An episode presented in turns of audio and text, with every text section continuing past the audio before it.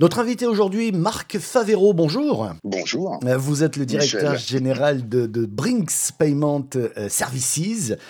Est-ce qu'on pourrait parler de Brink's pour commencer? Peut-être une présentation, parce qu'on connaît très bien cette marque, mais on la connaît plus à travers ces camions qui transportent des fonds en fait. Mais il y a énormément de choses derrière, j'aimerais bien qu'on les explore aujourd'hui ensemble. Tout à fait, alors Brink's est une entreprise implantée en France depuis donc 1961, existant aux États-Unis depuis plus de 150 ans. Donc ça a commencé avec les diligences. Donc bien évidemment, ce qui fait la notoriété de Brink's et la marque Brink's, et ce sont les camions qui circulent en France et que vous voyez un peu partout en France. Mais ce n'est que la partie, alors pour reprendre une expression convenue, la partie émergée de l'iceberg, parce qu'en fait, Brink's fait beaucoup d'autres choses et se transforme énormément. Donc on est en train de vivre une véritable évolution et une révolution, au sens où, d'une part, certes, il y a le métier et l'activité historique qui continue, c'est on prend des fonds, on les traite, alors après on a des centres forts dans lesquels ces fonds sont traités, on va les préparer pour être déposés en Banque de France, parce qu'on ne peut pas déposer en vrac l'argent en Banque de France, donc il faut compter les fonds, les trier, les mettre sous forme de briques, la fameuse brique, vous savez, l'expression pour une brique, ça vient de là, ça vient des remises en Banque de France, donc c'est 1000 billets de la même quantité. Il y a des briques de 5, des briques de 10, des briques de 50, etc. Ah, le mot brique vient de là, en fait. Exactement, ouais, tout à fait. Et c'est vraiment une brique, hein, si on regarde, c'est vraiment une brique, mais il vaut mieux avoir une brique de 500 qu'une brique de 5, quoi. Ah, mais d'accord.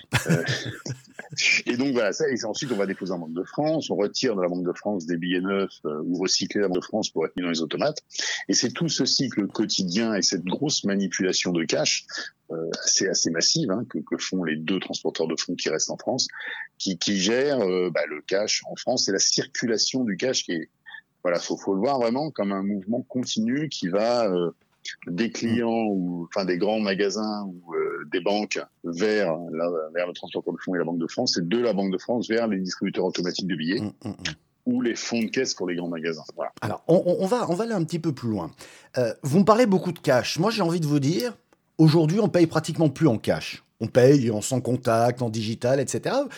Est-ce qu'il va disparaître, selon vous, le cash, finalement? Alors, je pense qu'il y a une petite confusion qui a été savamment entretenue sur la diminution ou la disparition du cash. Déjà, juste un chiffre, la Banque de France a émis 16% de billets en plus l'année dernière. Émission nette, hein, en détruisant à peu près 20% des billets. Donc ça, c'est un premier chiffre. Deuxième chiffre, ce n'est pas la première fois, puisque systématiquement, l'année dernière, je crois que l'année d'avant, c'était 8% d'émissions de billets en plus. Cette année, l'année encore d'avant, c'était, en gros, ça fait depuis 2002, c'est plus 5% de billets en plus chaque année. Donc la masse monétaire du cash augmente. Donc l'utilisation du cash pour ses achats, alors, augmente aussi. Après, c'est un peu compliqué parce que la vraie question, c'est autant il est facile de mesurer les transactions digitales, autant les transactions en cash sont compliquées à mesurer. En fait, la Banque de France souvent mesure par rapport à l'argent qui revient vers la Banque de France physique, et que ces fonds diminuent beaucoup puisque mon établissement, enfin l'établissement de paiement que j'ai créé au sein de Brink's, recycle une partie des fonds et nous permet de diminuer de plus de 50% les fonds qui vont vers la Banque de France. Donc, ce qui fait qu'obtenir des statistiques sur le cash, obtenir des chiffres pour dire comment se font les transactions entre particuliers, les paiements en cash, on ne les voit pas. Voilà. Néanmoins, bien entendu, les transactions sans contact ont augmenté, la vraie question, et les transactions en carte sont connues, augmentent, enfin une proportion.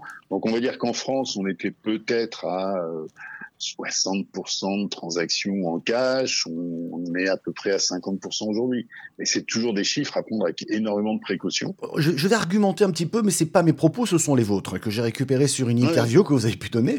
Et vous nous dites qu'il existe en France 1,4 million d'interdits bancaires. Donc pour eux, c'est souvent le cash, hein, on va être d'accord, que 11% de la population française est couverte donc par des minima sociaux, 7 millions de Français, hein, et que 5% de la population ne possède pas du tout de carte de crédit, et qu'enfin 50% des Français vivent avec 1 800 € de revenus mensuels hors impôts. Enfin, moins de 1 800 €. Ouais, aujourd'hui, moins. C'est le revenu médian. Ouais. C'est le revenu médian. Donc ça veut dire que vous avez, quand vous prenez la courbe, alors c'est assez étonnant si vous regardez les données INSEE, Vous regardez la répartition des revenus en France. Alors, je ne parle pas du patrimoine, mais vraiment des revenus. Mais les patrimoines, c'est encore pire.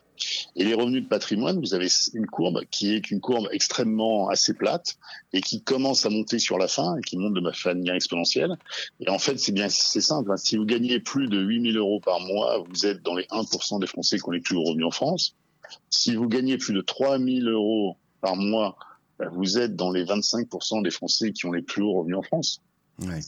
Et quand vous êtes à 1 800 €, vous êtes parti des 50%. Et vous avez une grande partie de la population qui est en dessous, et vous avez 25% qui est environ à 800 € par mois. Et c'est ce que vous appelez, vous dites qu'une partie de la population est touchée par la fracture des paiements numériques, finalement. Exactement, exactement, parce que pour pouvoir payer... simplement sur Internet, il faut être capable d'avoir un compte ou d'ouvrir un compte quelque part. Même, vous voyez, tous les wallets, même tous les moyens de paiement électroniques, digitaux, automatiquement sont reliés à un compte, puisqu'il faut bien prendre l'argent quelque part.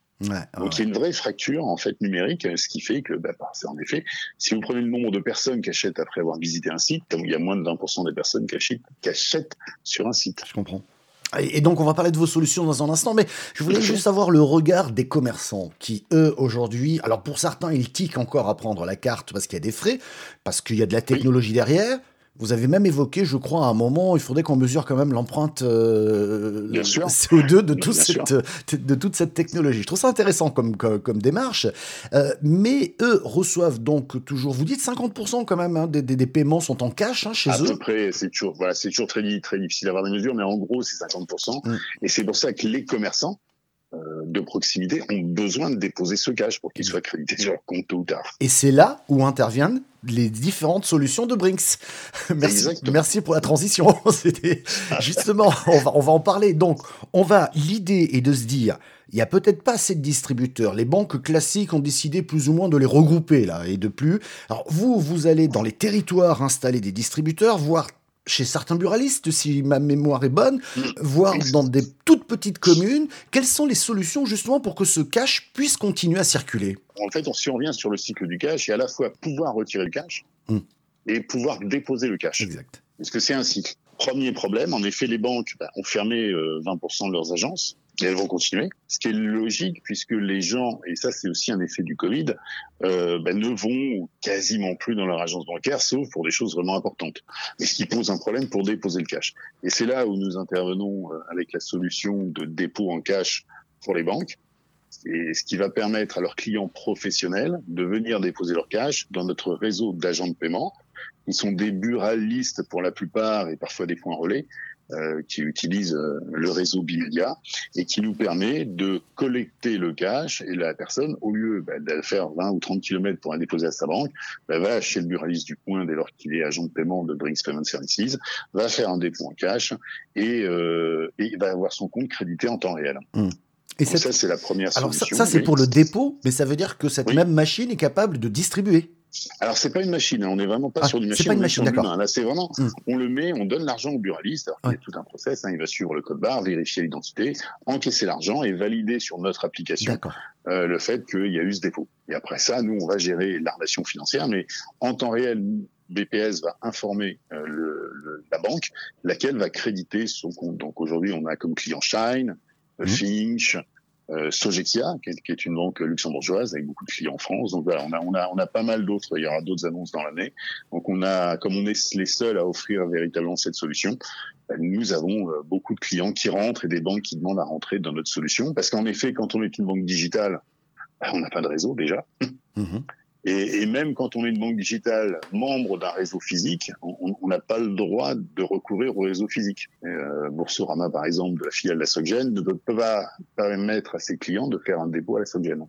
Donc il y a un vrai besoin pour les banques digitales. Ouais. Et après, on peut venir aussi, lorsqu'une banque va se retirer d'une région, d'une ville ou d'un bourg, dire écoutez, il y a toujours le buraliste, cette banque traditionnelle pourra utiliser notre réseau pour que ses clients puissent faire le dépôt sans aller dans leur agence. L'avantage pour les commerçants, on vient de le voir, mais pour les e-commerçants, il n'y a pas de solution finalement.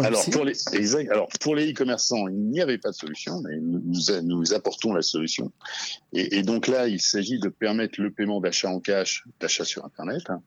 Donc nous apparaissons comme un bouton de paiement, donc déjà tous les sites qui ont comme agrégateur de paiement Verifone, ont le bouton de paiement qui apparaît sur leur site. Alors comment ça fonctionne ?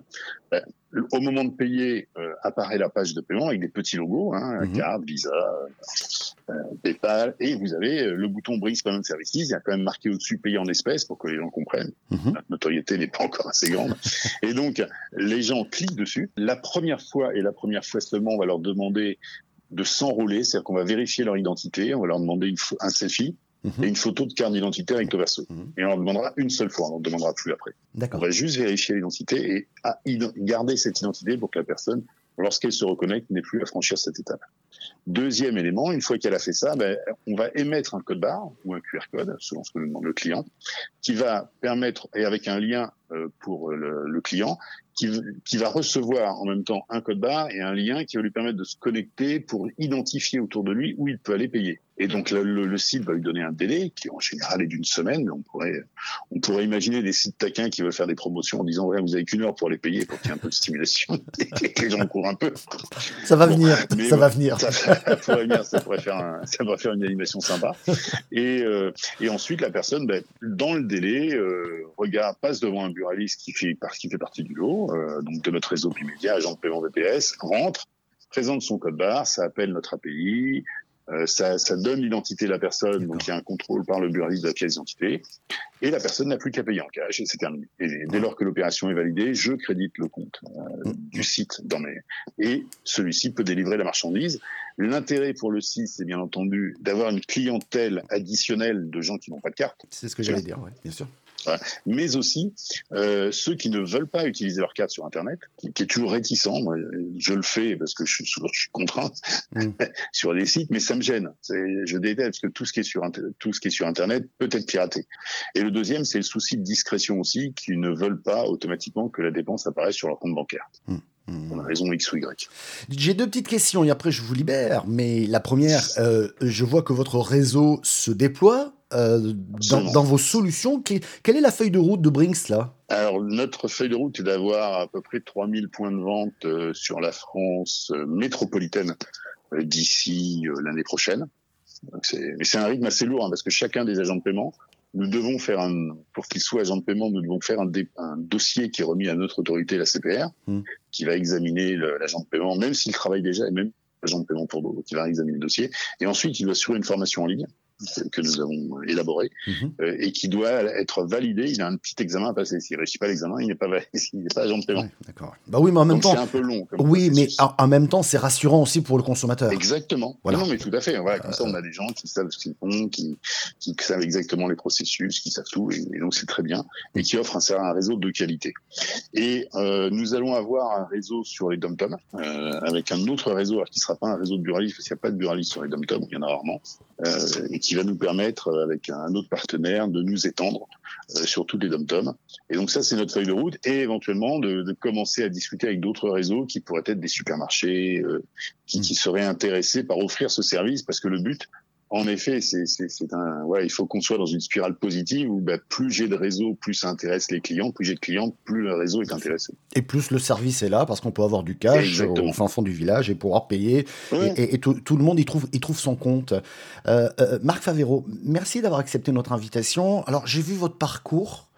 Et je regardais même sur Google, ils ont du mal à vous qualifier. Et ce qui m'intéresse, c'est que vous avez une vision de ce monde qui bouge à travers ce que vous avez pu écrire, à travers les prises de parole que vous pouvez prendre. Ça sera ma toute dernière question. Plus globalement, quand on regarde cette évolution de la technologie, je pense à l'intelligence artificielle. Est-ce que vous pensez qu'on va vivre une grande révolution qui va toucher tous les secteurs et peut-être même le vôtre, c'est-à-dire celui du monde, des modes de paiement, pour être plus précis? Comment est-ce que vous analysez ce qui nous attend ? Je ne jouerai pas à la pitié parce que c'est toujours très compliqué. Alors, on a une chance sur deux de se tromper. Après, on va dire, regardez, je l'ai dit. Donc, personne ne sait vraiment ce qui va se passer ni jusqu'où ça peut aller. L'intelligence artificielle, il n'y a rien de... On en fait depuis pas mal d'années. Ça n'a rien de nouveau. Ce n'est pas parce qu'il y a ChatGPT que ça change quelque chose. Elle évolue, elle s'améliore. Mais ça fait longtemps que nous avons une intelligence artificielle auto-apprenante qui est capable de battre le champion du monde d'échecs ou le champion d'Europe de jeux de go, qui sont les jeux les plus intellectuels possibles. Et nous avons des systèmes experts qui aident l'humain, à prendre des décisions rapides et efficaces. Après, automatiquement, on sait, et on le sait tous, c'est un lieu commun, on ne doit pas se défausser totalement sur la machine de toutes nos responsabilités.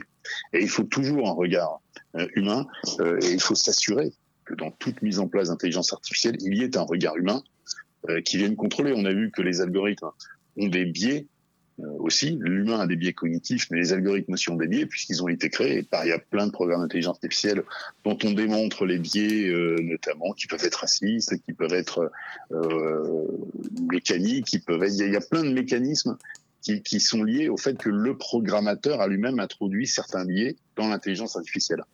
Ouais. Donc la seule chose dont il faut s'assurer, c'est qu'il y ait toujours un regard humain derrière.